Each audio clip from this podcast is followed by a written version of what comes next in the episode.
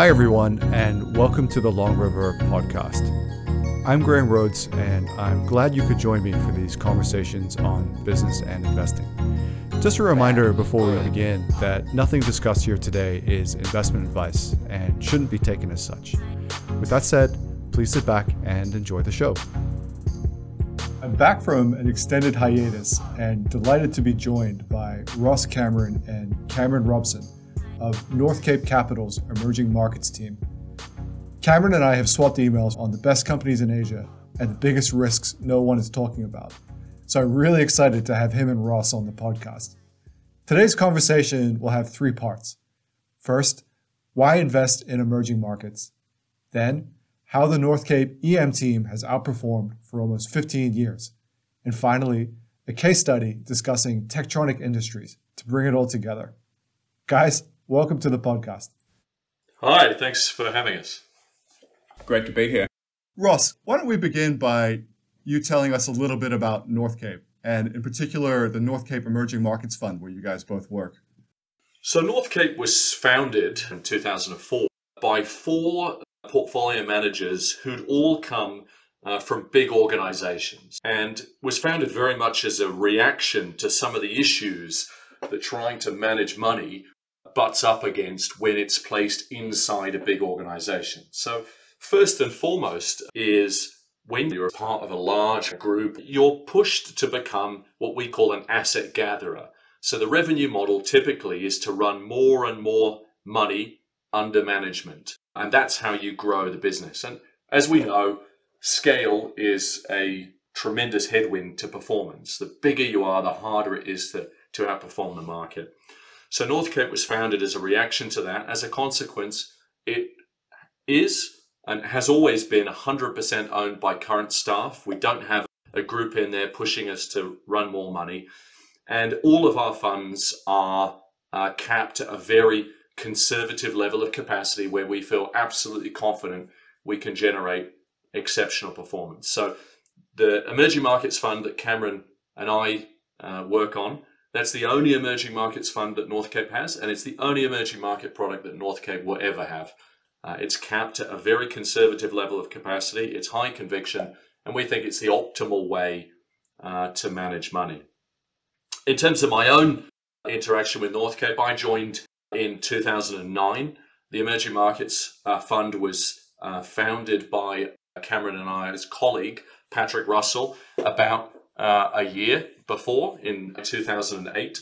And so I joined in 2009, having worked for a period before in Asian equities at Capital Partners. And I knew some of the original founders of North Cape and was attracted to this culture of focusing on performance and strong alignment with clients. And I've been a portfolio manager on this emerging markets product for over a decade now. I've heard so many times that it's it's critical to get the structure of a fund management company right at the outset. And it sounds like North Cape really thought about that. It's it's quite interesting. H- how about you, Cameron? How did you um, find your way onto the team? Yes, I've been with North Cape since 2014. I knew Ross through various uh, interactions at company meeting conferences for a few years before that. I previously worked in equity research for Deutsche Bank in Malaysia and Singapore. Went through the graduate program there. Worked in a family office in Malaysia. But have spent nearly my entire career focused on analyzing emerging markets companies. Guys, I got to ask the, the most basic question at the outset. What is the investment case for investing in emerging markets? Emerging markets uh, comprise half of global GDP, two thirds of the global population. So they're, they're too big to ignore. Uh, but most investors only allocate a small fraction of their investments uh, to the emerging markets, which we think is disproportionate uh, to their importance and the opportunities that they offer. Within the universe of 24 emerging markets, there are a large number of companies that investors have overlooked, that are poorly covered, and this leads to frequent valuation mismatches in our experience. If you compare that to developed markets, there are many fund managers fishing in the same pond. But in emerging markets, we have a large pond with fewer fund managers. So we think this is a much better place to fish. Lar- large pond indeed. Um, but how do you stay on top of 24 different countries, 24 different economies, 24 different styles of corporate culture? how do you feel confident in what you're doing across that much breadth? Sure, there's a lot to stay abreast of. We do have to filter out the noise. A lot happens on any given day, but only a fraction of it is actually important. And we try to focus on that. So on the company side, that's just focusing on the best of the best within EM and not being distracted by the low quality, state owned, uncompetitive businesses with poor ESG that make up the bulk of the index. And on the macro side, we focus on those emerging markets which we see as most attractive from a sovereign risk perspective and avoiding and not wasting our time on the less attractive EMs. Looking again at a very high level, if I just look at the let's call it the S&P 500 or the MSCI US, and Cameron and I, you, you and I have talked about this, the forecast return on equity for that index is somewhere in the mid 20s. And if I compare that to the MSCI emerging market, the forecast return on equity there is somewhere in the low teens. That's a really big difference. What, what do you think is behind that? It's a very heterogeneous uh, collection of companies within this emerging market group, and there's two two factors in particular that distort that return on capital uh, relative to the US, for example. The first is there are a large number of SOE state-owned enterprises within the MSCI Emerging Markets Index. Now, I should say up front, it's very unusual for us to invest in SOEs. We largely avoid them, and you'll see why in a second. The problem with the state-owned enterprise, and this is the likes of Petrobras, uh, Chinese banks, arguably all Chinese companies, again, we'll get to that in a minute, uh, is that the sole focus on growing shareholder value that you see in the US is diluted by other goals employment, national GDP targets, strategic targets for the country. And so you get, whereas a US company is allocating capital with the sole goal of, of growing shareholder value. In state owned enterprises, you have other goals which dilute. So you're investing in projects that maybe don't make sense. So that's one distortion. If you take out the SOEs from the index, that average return on capital goes up. The other distortion to the emerging market index is the large weight to China. So China is, depending on which index you use, is around about a third of the emerging market index. And Chinese companies structurally earn a lower return on capital than the rest of emerging markets. And the reason is very much linked to that first point. Pretty much all companies in China are SOEs. Whether it says on the label private company or not, ultimately engaging in projects that don't make sense from a shareholder value creation perspective. They only make sense in terms of hitting provincial GDP targets, provincial local government employment targets, and so on. And so that also biases the return on capital down. What I would say is if you remove those SOEs and you take out China, that return on equity for the emerging market index comes up towards the US level. And in fact, if you look at the very best companies uh, in emerging markets, they're well above the levels that you see in developed markets. It sounds like that dispersion makes for a stock picker's paradise, actually. And we're going to talk later about one of your favorite companies. But let's go back to Northcape for a second because I'm really impressed by your record. You launched right as the storm was coming in 2008, and uh, you have outperformed very handily. So I'm keen to understand a bit more about your record and how you guys did it. You wrote in your 10 year review in 2018 that your aim has been to generate higher returns with less risk. How do you do it? So the key metric that we look at, which indicates that we are executing uh, in line with our long term goals, is downside market protection. So it's the proportion at which our fund declines when the index declines. And since inception, that's been uh, just a little bit less than uh, uh 50%, 0.5. So on average, since that inception date on the 1st of July 2008, when the index has fallen 1%, we've on average fallen half of that.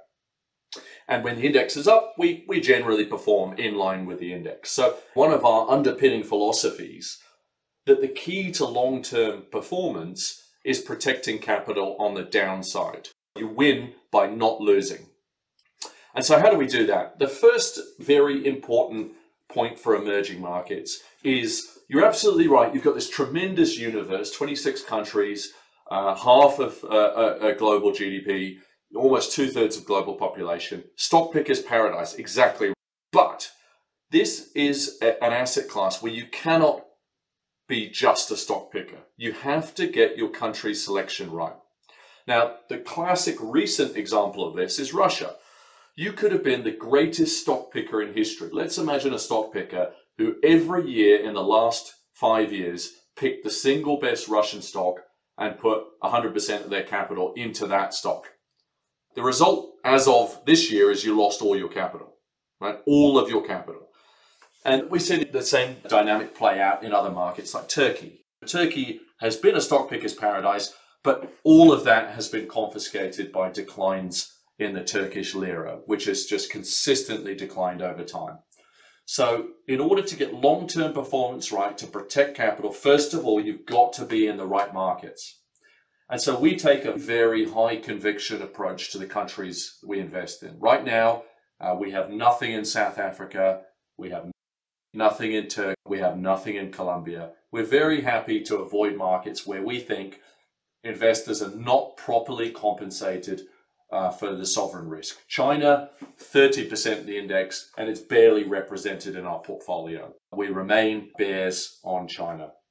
We had nothing in Russia for the past decade. So when this all unraveled this year, again, we weren't exposed. So that's the first part of that higher returns with less risk. It's being in the right markets. And then the second part of the the equation is being in the right companies. And how do we define the kind of companies we're looking for? First of all, we like companies that don't have much debt. Most of the companies we invest in have net cash balance sheets. The reason is when you have an exogenous shock in developed markets, the cost of refinancing debt goes up. But when you have an exogenous shock in emerging markets, often you can't refinance that debt at all. Credit markets close in emerging markets because a lot of emerging markets, the, the, the domestic credit market, the domestic banking system is immature, and so these companies are reliant on offshore funding, which just completely shrink, uh, dries up when you have an exogenous shock. And so those companies with debt and exogenous shock are forced to sell assets or raise equity at a big discount and dilute shareholders. So very important in emerging markets to avoid companies with lots of debt. The second thing in terms of the companies we look for we're looking for structural growth. I think most investors look to invest in emerging markets because of these structural tailwinds like urbanization, infrastructure, technology, healthcare, long multi decade tailwinds that drive shareholder value creation. But the problem is that's not what you get with the index. When you invest in the index, you owning you end up owning Chinese banks, Chinese tech, Petrobras, as I've said previously, Russian oil and gas and so on. So we're very focused on sectors like infrastructure, healthcare, technology, consumer staples, telecommunications, these structural growth sectors. And as a consequence, we, we've consistently been underweight cyclical sectors like materials, energy, and so on. And that also gives us that lower risk, that, that uh, downside protection. So I should just conclude by saying that the way we define risk is not risk around a benchmark. So many of our peers get pulled into that trap where they think risk is the risk of deviating from an artificial benchmark. In fact, risk is the risk of permanent capital loss. That is the risk that we're focused on, is capital protection. Okay, so we, we've heard a lot of negative examples there. And just looking at the last decade in review, not being um, in China, certainly not being in Russia, has really helped you guys. But why don't you help us understand more about these the macro filter that you use by sharing a few positive examples? Well, I'll talk about South Korea. Uh, so, South Korea right now, we've just had an election. The new president, Yoon, is very much a fan of free markets. He has said several times that one of his heroes is Milton Friedman, the famous libertarian free market economist. He's already proposed a number of measures to improve shareholder protection in South Korea, to remove some of the distortions in government, in the labor market, that were holding South Korea back. And if you get this, and going back to your previous point, we did talk about some negative examples, but the flip side of the, the coin is if you get the right markets, then all of those sovereign, those country dynamics turn into a tailwind. So South Korea, we think, under Yoon, is likely to re-rate up as a market. And over a three to five year view, we think also the currency is likely to perform strongly as well. The currency will outperform. So then you get the double tailwind of an equity market that's re-rating and also a currency. So you're making money on the currency as well as the stocks. And so that's the flip side of the coin. If you pick markets when they're turning a corner, as we think South Korea is today, and by the way, South Korea has some of the best companies in the world. Samsung Electronics has the highest R&D budget of any company in the world. Secondly, if you think about technological prowess, DRAM is probably, this is direct random access memory, which is in your smartphone, it's in your laptop, it's in your PC. This is probably right now the height of human engineering. It's about the hardest, most difficult thing that that we as humanity have created technologically, which is evidenced in the fact that there are only three companies in the world that can make leading edge DRAM. Now, interestingly, of those three companies in the world that can make the very most technologically advanced DRAM, two are in South Korea Samsung uh, and SK Hynix, and the other one is Micron in the US. So, two of the three most technologically advanced com- companies in the world are already in emerging markets. You see the same dynamic, by the way, in logic. Absolutely, the leading player in logic chips is no longer Intel, it's TSMC in Taiwan. They're at the leading node, which is a measure of the density of the chips, and Intel is actually now a laggard. So, India is another positive macro story for us. Arguably, like Korea, one of our favorite emerging markets, largest weighting in the fund. Prime Minister Modi, for his critics, has made reasonably pro- reasonable progress on reform, and he should get another term and the chance to continue those reforms in 2024. India is just unrivaled in EM for its demographics, the early stage of its development, uh, which provides a huge addressable market for Indian companies. Uh, for example, just one in every 22 Indians owns a car. And, and this compares to nearly one car per capita in the US, Australia, and New Zealand. So this provides an enormous market opportunity and structural growth opportunity for our holding Maruti Suzuki, which has close to 50% share of the Indian car market. If you go back to the example of memory and, and logic even, if I understand the, the history of those correctly, they were largely built with state support. And now we're excited that a guy's come in into South Korea who is a fan of Milton Friedman. So it sounds like a, a huge change there. Do you see that kind of reform as being a tailwind, or do you understand that as being like, I don't know, part of the complexity and the fabric of emerging markets that we have quite radical shifts in policy or approach from one decade to the next or from one administration to the next?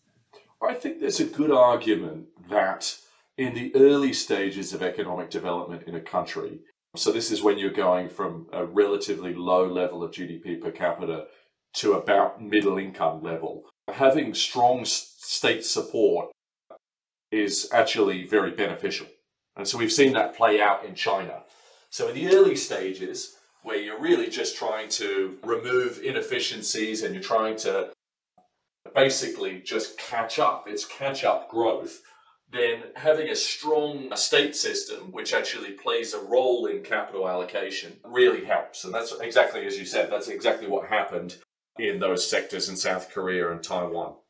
But I think once you get to middle income level, and I think this is the issue facing China now, then to get to the next level, the, the level of GDP per capita that South Korea is now entering, you actually need a much freer system. You need a system where innovation can flourish. And so, you know, South Korea and Taiwan have had a, and Japan is another example of this. If you look at Japan's development, the state uh, has become less hands-on over time, and that's helped Japanese companies reach, uh, you know, or Japan reach a high level of GDP per capita. In the early stages, the state helps rapidly build out infrastructure, arguably at a low level of GDP per capita, faster than a liberal free market system can. But once you get to the, the level where you need to actually innovate and you're competing on a global stage, there's no longer any catch up growth available, then I think a, a, a free market system wins. So that's helped South Korea and Taiwan, but I think this is an issue for China for the next 10 or 20 years. It remains a big unknown whether China can escape the middle income trap and actually become a world leader. A conspicuous example is whereas South Korea, Taiwan, even Brazil and India, all of these countries have produced global winners, companies that in their sector are the undisputed global leader. China has yet to do that. It's very difficult and it's conspicuous for a country which is already the second biggest economy in the world, on some measures has already overtaken the size of the US economy, and yet has not produced a true global winner. Sure, there are big Chinese companies, Alibaba, Tencent, but they're really only competitive in the domestic market. Now, that's very different from the experience of Japan. When Japan got to the same level of development that China currently is in, it already had global winning companies, Toyota being a classic example. Uh, so China, the jury is out whether that system of heavy government intervention can actually produce globally competitive, innovative companies. I want to ask about price and how important price is. So one of the things that you mentioned was that North Cape tends to shy away from cyclical industries, oil and gas, for example. But last year, it seemed like there was an anti bubble almost in oil and gas. As tech stocks were exploding, these companies were really punished and their valuations fell to silly low levels, in hindsight, of course. Is price enough to draw you in? Or do you think like the risks that you talked about earlier are so great that they can't be compensated with a low price? We struggle with energy and mining companies in emerging markets because, in addition to taking risks, on the price of commodities and the fortunes of an individual company in terms of their prospecting and exploration. In emerging markets, you take on extra risks and that the government might expropriate your assets or introduce arbitrary taxes or export restrictions like we've seen in Indonesia recently. Energy and mining companies really don't typically have the high returns on capital the enduring, predictable earnings, the strong ESG that we look for. So they simply don't uh, fit into our investment framework, almost regardless of the price. I would just add, absolutely, price is very important, and this is it's fundamental to our philosophy that every company has an intrinsic value, and the market value kind of jumps around that intrinsic value. So we want to buy companies where there's a margin of safety. So we're if the intrinsic value is a dollar, we want to buy these companies when they're trading at 70 cents in the dollar. And so the intrinsic value, it's impossible to determine that with a high degree of accuracy. And again, another mistake that people make is have a point value. No one has a crystal ball. But what we want to do is determine the values of this company under a wide range of possible scenarios and buy that company where, un, under most possible outcomes, it looks cheap. Uh, so, absolutely, we don't ever buy a company just because of growth or the quality of the company. We need to buy these companies when they're trading at a discount uh, to intrinsic value. I think one of the other things that North Cape did very early was introducing an ESG filter into the way you look at your countries and your companies. Can you tell me a little bit about that journey? Was it even called ESG when you started? Yeah, I, uh, you, you, it's an interesting question because ESG's become a buzzword, and there's a lot of people who are late to this and use it as a, a marketing slogan rather than something that actually drives outcomes. And many of our competitors have a separate ESG department, separate from the portfolio manager. And we think that's a problem. ESG has to be fundamentally integrated into the approach. Why does it matter?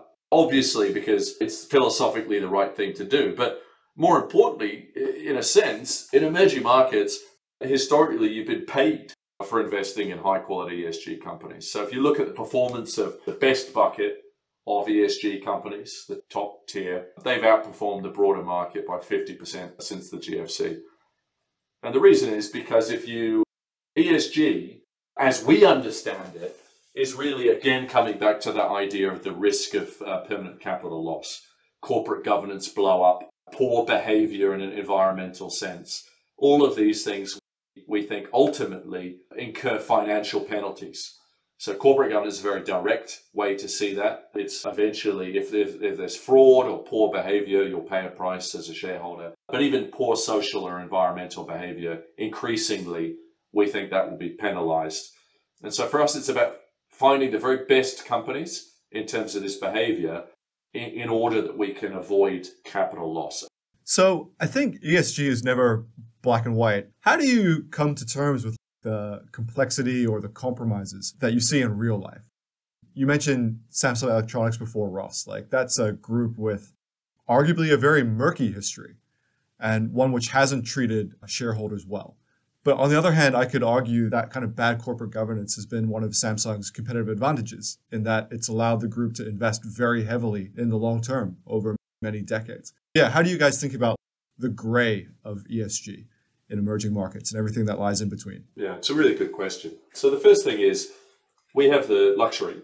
So we're investing in 26 countries, huge universe that we spoke about earlier, and our portfolio uh, is capped at 40 stocks. So we're very high conviction. So it gives us the luxury of setting the bar for ESG for the kind of companies that we'll invest in very high. Right, the hurdle that these companies have to pass to come onto our list, because we're only looking uh, for the very best companies in emerging markets. I see lots of emerging market funds because going back to the very first conversation we had, because they're in groups that won't cap their emerging market fund at a six or seven billion, as ours is capped. They want to run a $20 billion emerging markets fund because they've got to feed external shareholders. So they end up owning 300 stock portfolios, big, broad portfolios. And that means they have to go down the quality curve in terms of ESG and they end up owning companies that they really don't have high conviction in. So that's the first point. We can set the hurdle rate very high. Samsung is a good example because when Samsung Electronics, when we first did a report on it, it actually failed our ESG process. So for a long time, we, we were unable to own Samsung Electronics. But then, actually coinciding with the Moon administration in South Korea, so about five years ago, we re-looked at Samsung Electronics because the company implemented a number of changes you know, around dividend policy, share buybacks, and so on, addressing some of those those issues that you mentioned uh, in terms of minority shareholders. Also, the group, in terms of Samsung Group, we think has improved somewhat. So, so that structure is is becoming more transparent, shareholder minority rights are being protected, and that's an ongoing process. And so, Samsung, having failed that ESG process, when the situation changed, we did another report and updated it, and, and then it met the quality standards. So, uh, emerging markets are dynamic, and uh, a leopard can, uh, you know, change its spot, so to speak. Companies can fundamentally change their behavior. And uh, just one point I'd add is ultimately ESG analysis is a judgment call. Uh, we've found some companies score quite poorly on ESG through third party providers like Sustainalytics and MSCI. But on our own, more detailed analysis, uh, we find that their ESG practices aren't actually that bad. We feel comfortable with them and the risks. And we also believe that we can trust management, which is often one of the most important ESG questions you have to truly ask yourself. Yeah, couldn't agree more. If I can summarize, ESG sounds like it began as a risk management tool for you guys. But do you ever see it, I don't know, as another tailwind? For example, the Chinese government is really emphasizing sustainable clean energy and promoting companies in that, that industry.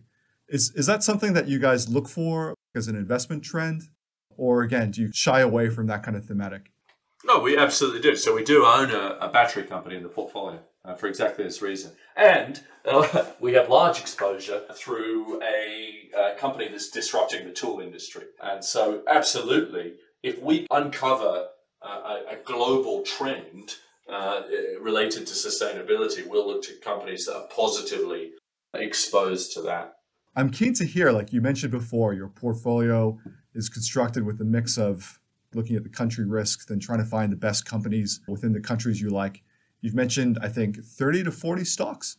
How do you think about diversification, for example, within your weightings, within sectors? Do you have maximum weights, that kind of thing?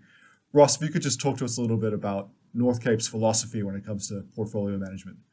All of Northcape's funds are multi portfolio manager uh, structures. So I'm one of four uh, PMs on the emerging markets uh, strategy. We each run a global EM portfolio, and the client receives the um, the composite of those four portfolios. There is really good reasons we think for structuring a business like that. The first is employee turnover. So if you look at the emerging markets team at Northcape, it's grown over time in terms of personnel. And in fact, we're looking to add another couple of people over the next 12 to 18 months. But nobody's ever left the investment team. We've had very good uh, staff retention. And that's important because lots of funds management businesses, not just in emerging markets, but, but in, in any asset class, you see a track record that looks attractive, but the team at the business today may not be the team that generated that track record. And really, we talk a lot about process, but, but this is a, a, a, a people business. The people in the team are very important. So multi PM is a good way to keep people in the business, your best people. Now, the other benefit is in terms of portfolio construction, what it means is for a stock to become a big part of the aggregate portfolio, the composite portfolio, each of the four PMs has to own it in a big way.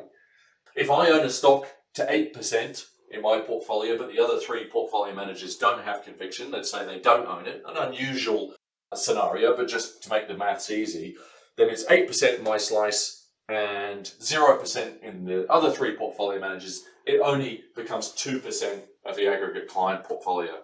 So it's a very good risk management tool. It means you're getting independent overlays in order for a stock to become a big position in the portfolio. Now, in terms of diversification, so we have very strict portfolio guidelines that are really trying to strike a balance between uh, diversification but also high conviction. So we're a very we're a high conviction manager, but we do want to retain diversification. So we have maximum caps on sector, on country. We don't run a lot of cash. We're fully invested, and we're very strict on the liquidity of the companies that we invest in. We're only looking for companies uh, that trade really trade 10 million US or more a day. Although in exceptional circumstances we can go lower than that. And the other thing I wanted to address is that country selection. So I think instinctively, people knew that Russia was riskier than South Korea, but they, you know, that was a gut sense, and an instinct, and there wasn't really a clear way uh, for most managers to express that in the portfolio. Maybe they have a lower rate Russia, but they tend to just toggle around the benchmark. What we've done, and this has been built and refined over the 14 years since since inception, is for every single country in emerging markets, we have a bespoke Northcape discount rate, which reflects those sovereign risks. So Russia, our discount rate was more than 20%. And by the way, our discount rate for China is up near 20% as well. So if you just plug in the China bond rate and add an equity risk premium to that, we think you're understating the risks of China given the closed capital account given the, the lack of rule of law and so on. So we spend a lot of time developing these country discount rates, and they're dynamic. Uh, when we have an election like South Korea this year, of course, a new government changes the risk dynamic of the country, and so we adjust that discount, which we then use in our models. So it's a really good way of taking out the kind of gut feel that many people have and making it a kind of more objective way to get the right country representation in the portfolio. If you have the same company in South Korea and China, for argument's sake, an identical company, we're discounting the cash flows in the model for the South Korean company at around 10%, whereas China, we're discounting the cash flows around 20%. So what it means is if you say the Chinese market's trading on 12 times earnings, it's cheap, our model would say no, China should trade on seven times earnings. That's a really high bar. But I got to say, I love the objectivity of that process, and especially the way that you could implement that across a team and across time. One one question I had: there's this study that came out a couple of years ago by an academic named Hendrik Bessembinder, who studied, I think, US markets and realized that most of the gains over many decades came from just a handful of companies. And his conclusion was that investors, portfolio managers, should let their winners run. Do you guys employ a similar approach at Northcape? Or do you think it's better risk management to take money off the table when positions get too big? So we have a, a very strict cap at 10% of the portfolio. So when a stock becomes 10% of the aggregate portfolio, we sell. That's a hard constraint. And so that has become an issue in the past for our best performers. We do sell at 10%. You're still going to have a very large exposure to the company, but potentially relative to just letting it run and become 20% of your portfolio, you, you could leave some money on the table. But we think that's it's going back to that striking a balance between high conviction and diversification. We think 10% is about as large as you ever want to go in a single company. We don't subscribe to the idea that there is a point value for companies because no one has a crystal ball and models are really about trying to understand valuation sensitivities. So, you know, what happens when a company is really run and performed, we just tend to back solve our DCF to see what the DCF is implying, what kind of assumptions you need to get to the current share price. And if those assumptions look very aggressive, then that will be a catalyst for us to sell it. I just add to that, the best companies, we want to own them forever. That's ideal for us. Our average holding period is more than three years. The longer that we can own a company and it's still, you know, trading, you know, below intrinsic value, because it's creating shareholder value creation, all the better. So if you look at Bank Central Asia, uh, that's been in the portfolio since 2010, so coming up to uh, 12 years and it's just been a wonderful long-term performer. And I hope uh, that we'll still own it in 10 years' time and we'll continue to have exposure to that wonderful uh, long-term financial penetration story in Indonesia. And given the volatility that is a characteristic of emerging markets, do you trade around your positions? Yeah, for sure. So that position has varied between one and a half percent of the aggregate portfolio to currently uh, a much larger position, so close to 6%. So depending on that discount to intrinsic. So when that discount to intrinsic value narrows, we reduce the position. But when that discount to intrinsic opens up and we see more value there, then we'll add to the position. So we do vary the position size uh, very actively. We're going to bring all of this to life now in the final part of the conversation by talking about a case study of one of, I think, your favorite companies, Techtronic Industries. So, this is quite a special company because although it's listed in Hong Kong, if I understand correctly, manufacturers in China, its largest markets are in North America. So, it doesn't sound like a typical emerging markets company at all. Ross, why don't you tell us a little bit about Techtronic, how you found it, and why you like it? So first of all, we're looking for companies that have a sustainable competitive advantage. Okay, so we've already talked about that structural growth.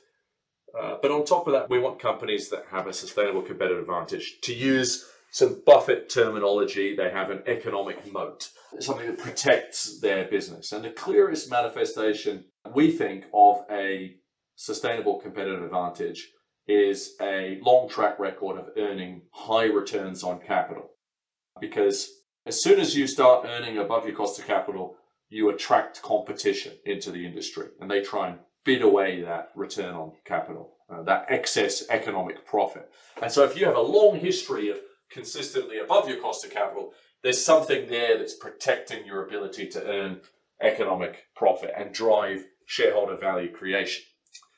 And so the very first thing that we look for when we're trying to find companies in emerging markets is companies that have a long history of earning high returns, high ROE, high ROIC. And that's how Techtronic we first found it. I also, by the way, love companies that have obscure names. Here, this is a little bit copying Peter Lynch. I don't know, you've probably read one up on Wall Street. One of his favorite companies was Service Corp because it had a boring name. That's how that's how he's originally attracted to it, US funeral business. So I also love companies that have a boring name. If this was called global tool innovation corp probably be less attractive to, than, than Techtronic, which doesn't really give much away.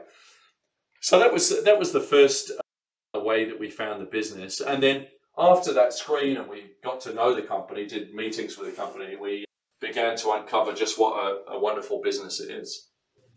Take us back to the basics. Who are they? What do they do? Where do they do it? Yeah, so this is the world's leading tool company. Uh, they're number one globally in Pro Tools. So the their main brand in Pro Tools is Milwaukee. That's the number one Pro Tool brand in the US. In Europe, they use AEG brand. That's a very well regarded Pro Tools brand in Europe. And they also are very strong in DIY as well. So outside of Japan, the Ryobi uh, brand is, is Techtronic.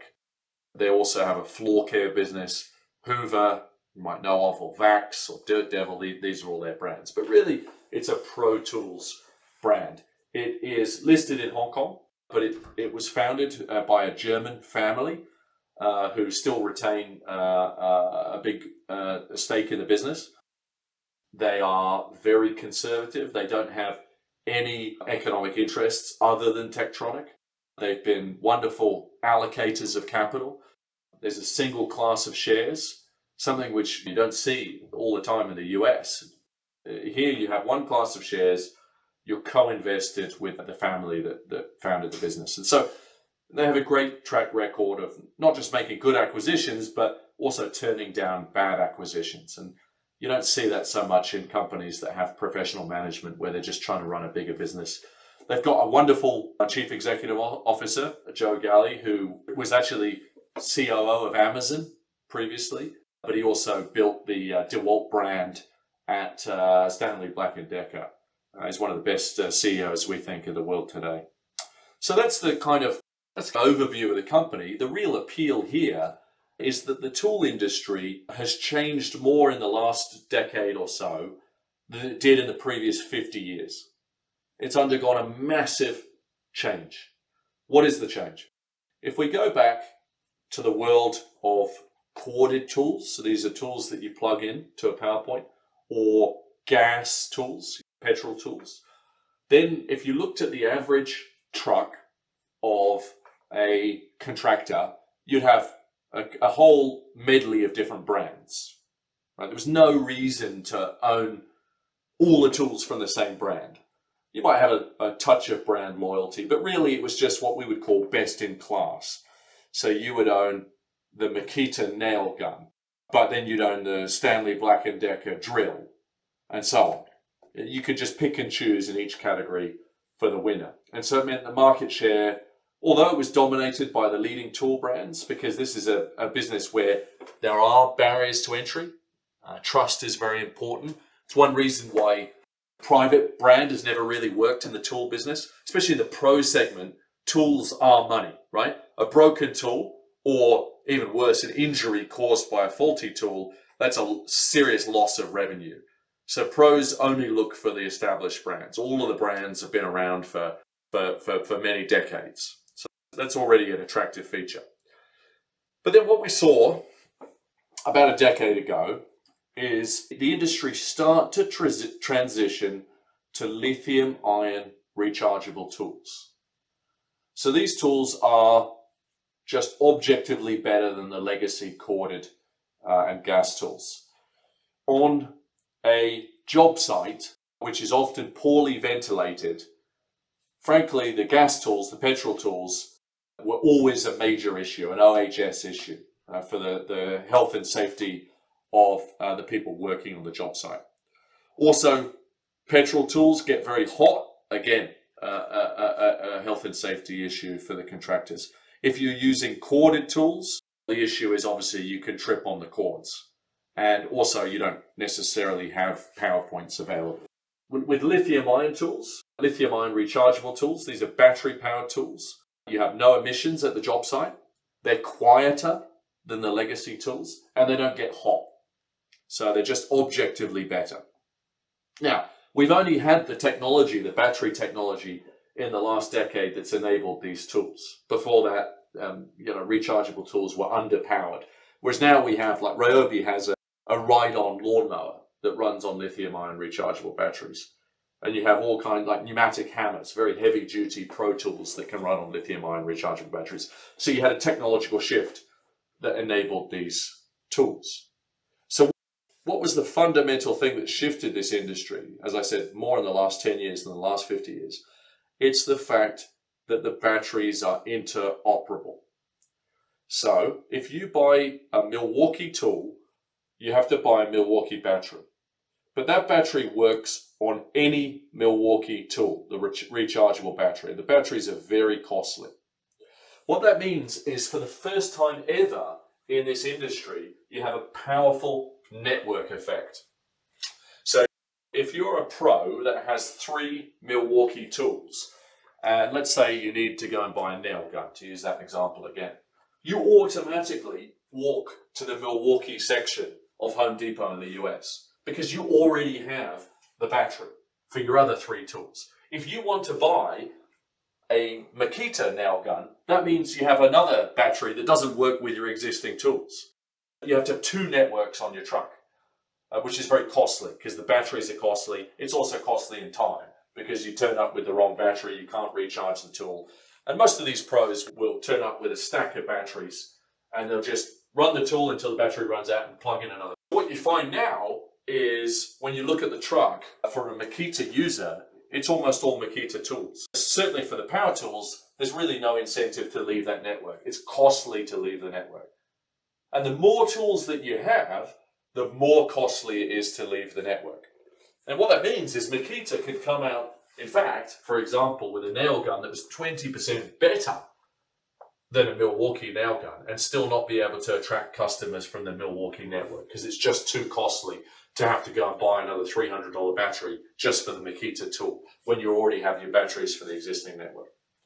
Now that's very important because Techtronic is the first mover in lithium ion rechargeable tools. They were ahead of the curve in this because of two factors, better management and better ownership structure and a history of innovation. They're the leaders in innovation in the tool space. And so you've got a situation now where you go, as I said, best in class in every single category. You'd have Makita would be strong in this, Stanley Blacker, Black and Decker strong in that, Milwaukee is strong in this, to a winner takes all dynamic. And that's exactly what we've seen. If we look at revenue growth over the last couple of years, for example, Techtronic is growing more than twice as fast as the industry as a whole. They just continue to win share because of that network effect. And that's still, we think, poorly understood by the market. I mean, tool tool industry is very different from what it was 10 years ago, but the multiples and the valuation don't yet reflect that network effect. And that's why we think there's a real long-term opportunity here as the market slowly realizes that this industry has changed forever. I have so many questions. This sounds like a really fascinating company. What was the aha moment for you, like when you first realized the potential of lithium ion batteries to change the way that this company and this industry would, would work? So I, when we first started looking at the company, I just every opportunity I, I had to talk to a, a tradesperson, I took that, and every tradesperson I spoke to, their only complaint was, "I want more of these tools." Right? I wish there was a lithium ion rechargeable leaf blower or a lithium ion rechargeable mower because the, the ones I'm using are so good. They're just superior in every way. And also by noting that these tradespeople, they would be in the network. You'd see the, the truck turn up and it would be all Ryobi or all Milwaukee or all AEG. They just weren't buying tools outside the network and having conversations. Why don't you buy? Why don't you buy a, Mil, uh, a Makita for the next tool? And understanding that in these businesses, which generally you know run pretty low profit margins, efficiency is very important, and just how costly it is once you're in a network to leave that network. So why doesn't the value there accrue with the the battery producer? As opposed to like the end product? Is there some kind of like premium to the brand? Although you mentioned there are many brands out there in the market.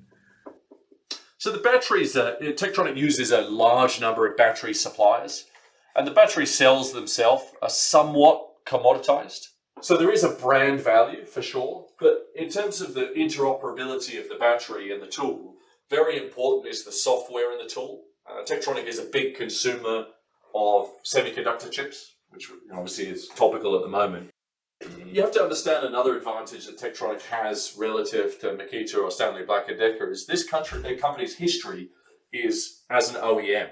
It started as a manufacturer of tools for Stanley Black & Decker many decades ago in the 70s.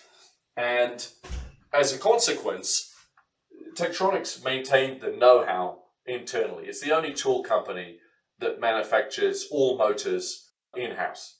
So the motor, the software that optimizes the motor battery connection, uh, and the tool itself, that's all in-house. Techtronic in Power Tools doesn't use any external OEMs. Whereas the model, for example, for Stanley Black & Decker is to outsource a lot of their manufacturing. So you've got a real manufacturing pedigree in here. You've got that German family, uh, very disciplined, focused on manufacturing efficiency and continuous uh, improvement and a culture of manufacturing excellence, which is absent in the main competitor. And that's enabled Techtronic really to first innovate more quickly.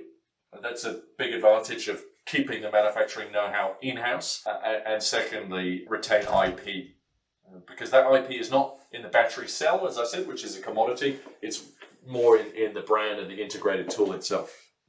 So it sounds like the batteries are commoditized, but there's some vertical integration there, as well as the brands, and yep. now the network effect, which allows Techtronic to keep a lot of the value.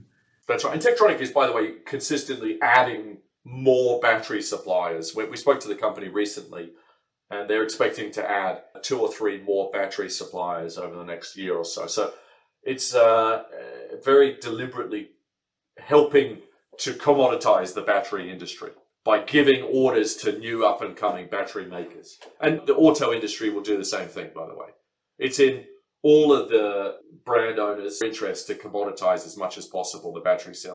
So I, th- I think this is really cool because this isn't a typical emerging markets company, at least how people might think about it on the surface. So how do you, as emerging markets analysts, how do you follow the North American housing market and kind of collect enough scuttlebutt there and enough information feel like you've got a grasp of what's happening? So we obviously would listen in on the calls of Home Depot, Stanley Black & Decker, Techtronic, other competitors.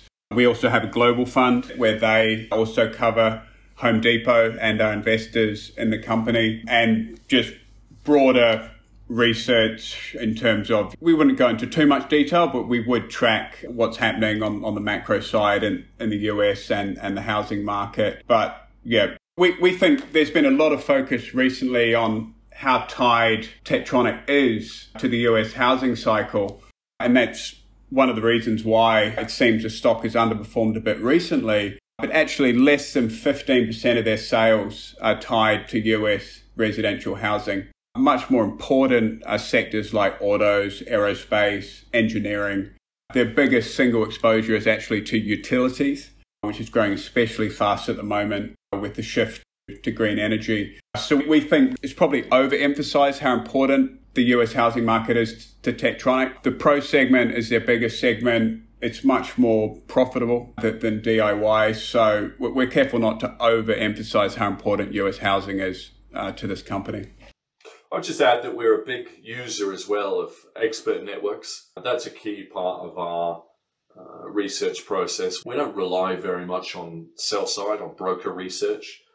Their focus tends to be too short term, and there's some distortions that we think makes that research less valuable than people realize. So, virtually all of the research process for all of the companies that we invest in is conducted in house. One more question about Techtronic. What do you think about uh, a normalization after COVID? It seems like in 2020, for example, a lot of people in North America were, were stuck at home. They started off renovating their porches or whatever, or something to do that brought forward a lot of demand. And now that might be normalizing. Do you think of that as a uh, risk for the company? It remains to be seen, but there's a few things that give us some comfort here. And I have to also go back to Cameron's point that exposure to residential housing is much less than people realize here. But if you look at forward intentions today, for renovation. That's an all time high. Home Depot actually referenced this index on their recent results call. This index is through the roof. So there is a lagged effect. Last time I spoke to Home Depot management, they made this point that these projects, uh, you know, the intention is there, uh, but you know, U.S. housing is still uh, way overdue an upgrade cycle. So this is probably going to play out over multiple years uh, rather than just the, the bump that we've seen. The other thing is, one of the key drivers, uh, particularly last year, is the application of lithium ion rechargeable battery technology to outdoor tools. So this is things like lawn care, you know, lawn mowers, leaf blowers, mechanical uh, trimming devices, and so on. And so there's a completely new category for Techtronic where they're not competing with the likes of Stanley Black & Decker and Makita, but they're, they're competing with legacy petrol tool companies that just don't have any exposure or capability in lithium ion tools. Certainly something to watch, whether there was a, some degree of bringing forward of demand because of the pandemic. But I think overall, our, our view is that the kind of structural underlying growth drivers, which is an industry shifting uh, from gas and corded tools to lithium ion rechargeable tools across many different sectors, should underpin continued strong growth. So there might be some cyclicality in one segment, but overall, these structural trends should carry you through. And I want to ask again, Ross, you know, as a, a, portfolio manager, and we've all been through this in the last 12 months, this is your largest position. The stock is down quite a lot. How, how do you feel about that? How do you manage it at a visceral level? And then also in terms of your portfolio management? The short answer is you buy more as long as you have conviction. When we model the company today, even if you assume a pretty sharp US recession uh, in 2023, which would result in quite a material, let's say, quite a material uh, decline in Techtronic revenue, which is not at all clear. Uh, in fact, the company could be more resilient. But let's just assume a real bear case scenario. We have a recession next year and a decline in the tool industry, and then a slow recovery below what the company has guided to and well below what the company's long term target is. You still come out uh, with values above the share price. So uh, in this case, we go back, uh, look at the original thesis, stress test the model, really try and understand whether there's something that's that's gone wrong, whether potentially there's something we're missing. If we come to the conclusion uh, that in fact the value remains, that we, we buy more, which is exactly what we've been doing. Very good. And how long have you owned Techtronic? We first bought it in 2014.